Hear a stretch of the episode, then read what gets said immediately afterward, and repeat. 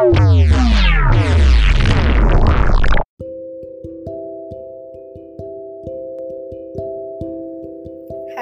this is Neptune, and on this episode called The Grief Chapter, I will be talking about grief and a lot of other things that just, you know, come into my mind. And um, I tried to record this episode once before, and it my, my computer just kind of went into the screensaver mode, and I thought everything would just get recorded, but it sadly did not.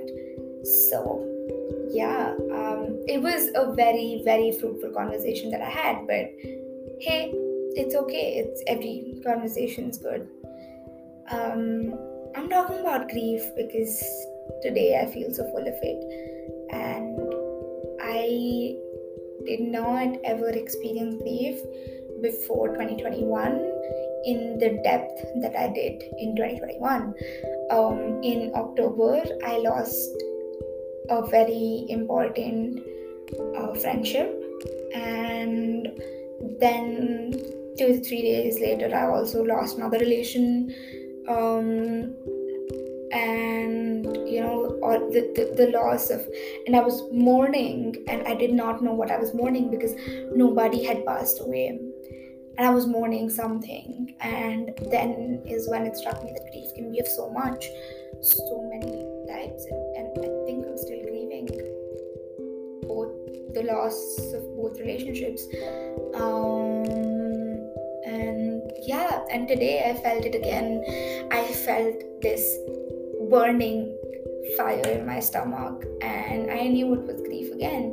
And it gets hard to just wake up. It gets hard to move around and i'm not exaggerating it. Um, i did not know what to do today because i was i believed that i would lose another friend today. And it hurt me so much because it just hurt and i don't know where it hurt but it hurt inside and that's the weird thing right? You can't put a balm to it. There is no paracetamol for emotional hurt which sucks. There should be one. Um, but yeah i just i was a mess. And i was like ah shit. Here it go here we go again you know. Mama mia here we go again. Mama ABBA, beautiful band, beautiful band, love them. Um, well, yeah, so like I was saying in the other episode that I recorded, it feels like grief is not the mere overflowing and overwhelming of any emotional cup that you hold, but is the very increasing of the pressure with which the water is filling you.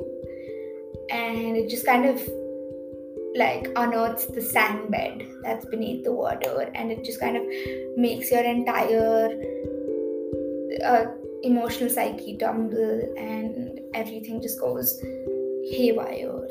And the thing with grief is that it, with me at least, takes a very long time to settle down.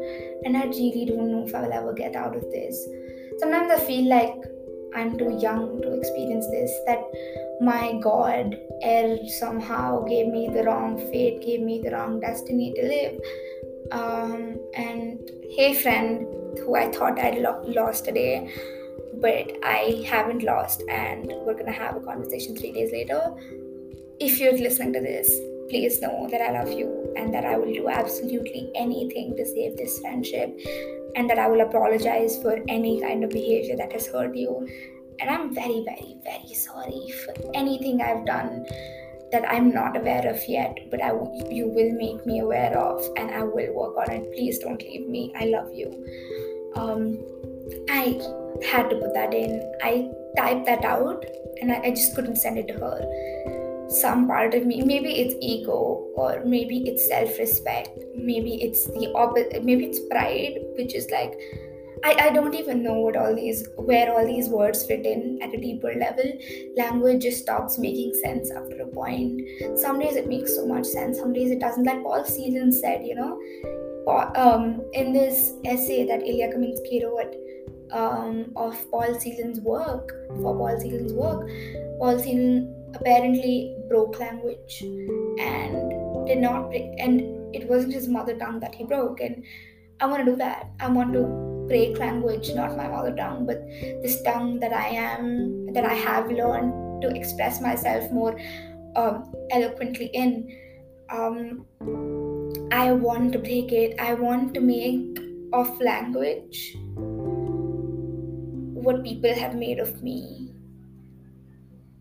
Scrambled and and just not the appetite someone would want to have for not something that someone would have want to have an appetite for and I want to break language and I want to put pieces together and I want to make my, make up my own rag doll of language that that confuses everyone and it's it's just this scripted code that I've written and it really means nothing to them. It means something to me. It will mean something to someone like me and if that isn't enough, I don't know what is. You know. Um, and yeah I, I feel like alice notley in um in the pines did something similar where she's just it's it's a beautiful book.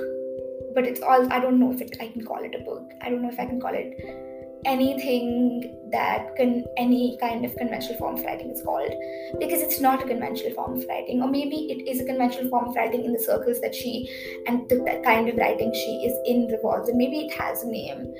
Um, a friend told me recently I write purple something, purple prose, and I write similar to purple prose, but I don't exactly write purple prose. Anyway, that's um, I've been like, uh, I've been yeah, I'm going off topic. But what Alice Notley did was she wrote a lot of, she just wrote and wrote, and it's very absurdist, but it's it's absurdist in the way that it's frantic it's jumping from the line before the line ends. She starts off an idea and she cuts it right there and brings back this very um this very central theme, which is just no one. The idea of no one is what she keeps highlighting. She she brings up another idea and cuts herself and like brings up the idea of no one. And in the beginning it can feel a little read, but it's beautiful prose. It's it's prose poetry is what I'd call it. But then again, I'm no master of literature and I do not know what it is and do not go on my review or critique of this beautiful piece of art. Though I have no criticism, it's beautiful. But it's frantic in a way that Richard Siken is not. So I read this essay that said every poet has a central um, emotion that they uh, that they uh, give rise to in all of their readers. And i do not feel like i feel like a lot of alice notley and richard Siken's work is absurdist. One i'd like to call frantic like that that rhyme we used to study in preschool. Bits of paper bits of paper da da da that. I feel like that's Alice Notley and Panic is Richard Siken and what what he does in I, I especially love this piece he wrote um called something about two people called Jeff um and it's a collection of 18 to 20 poems in his book Crush and it's what I I ate that entire piece up it was beautiful. It was it was so good. It was so well done. And i feel like he does what exactly what alice notley doesn't. Uh, is is that even the correct pronunciation of her name? Does she use she her pronouns? I'll, I'll just refer to both of them as they them now because i am not aware of what pronouns they both use. Um, so what richard Siken does is they uh, actually drag that one idea that they've started with and then they come back to the central theme and then they make it very absurdist which is the entirety of both is what i'd call absurdist. But alice notley is a little harder for me to read because it's so similar to how my brain uh, kind of derails and reels in its own way and yeah i i don't know if too many people are going to be listening to this but i what if they do what if what if this this one episode goes gets famous i really don't know what the obsession with getting famous is but i have it and i do not know why i have it i want to be famous and I do not know why and, and I do not know what for. And to be very honest, I'm going to be very sad if I become famous because there will be millions of people following me and I will be sad because I will not be able to see the world like they see it and they will only see it through my mundane eyes, which is a tragedy because if I could give each of them a platform to show their world and if I could see it every day and I could live it I'd give anything to do that. Because I realized that different people see things so differently and it's just so wow, you know? It's it's beautiful how people see things differently. And I mean this in the very depth of the word differently. It's it's the, the contrasts are spectacular and I feel like you tend to recognize these contrasts contrasts more when you start letting go of the dichotomy of life of there being right and wrong of more more or less all moral dichotomies that exist and all the binaries that come with the um, re- religious doctrines that we've been fed. Um, i'm not saying don't follow them. I'm just saying keep them apart distance them from yourself. And coming back to grief man i feel like uh, when I'm grieving, there is it's like you're this cup inside a cup, and then someone starts filling water in the first cup, and in the beginning you were just in a cup with another cup. It's okay, you're in a cup filled with water, and you are your own cup. And then you suddenly start drowning in the water filled in the first big cup, and that's what grief does to you. It's that drowning. It's that and and i don't think i can ever see myself come out of it. And people are so strong. I have so much respect for people because people just they they get through grief and they get out of it and they look back at it years later and say oh okay that happened. I acknowledge that part of myself and i leave it behind.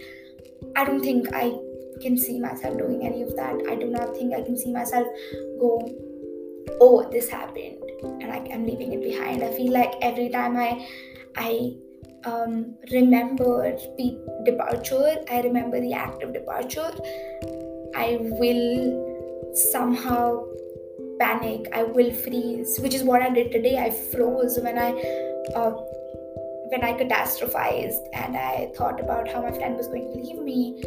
Um, I froze and there was so much mourning, but I did not know what I was mourning.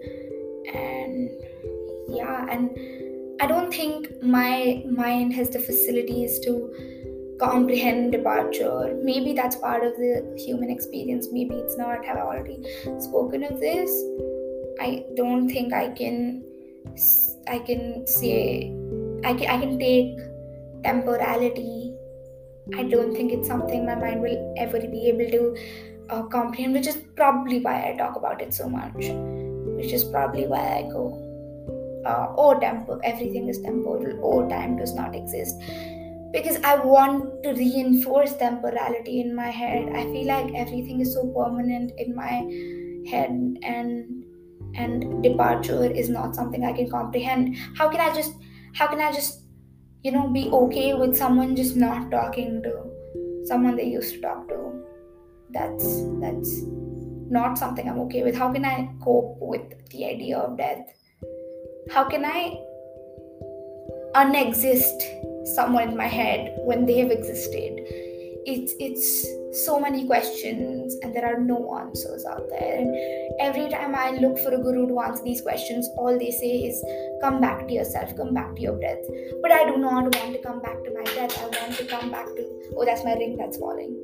I want to come back to other people's breaths. I want to see you show me how breath goes out. I don't think breath goes out. I what if what if we're immortal? I do not believe that people go away. And it's not a belief thing. I, I do not have the right to believe it because the concept of death is forced upon me. But I really want to believe that life isn't as temporal as it looks. Because what is the point of life otherwise? The the circle of life is permanent, right? So there has to be the this this parallel permanence in our in the existence of our life if that makes any sense. Yeah so that's me dealing in my thoughts and that's me just blabbering for 15 minutes straight. 16 minutes now. 16 is a beautiful number. Um this was the grief chapter signing off. This is neptune. Stay safe. Read poetry. I'll come back with a poetry episode really soon. Bye bye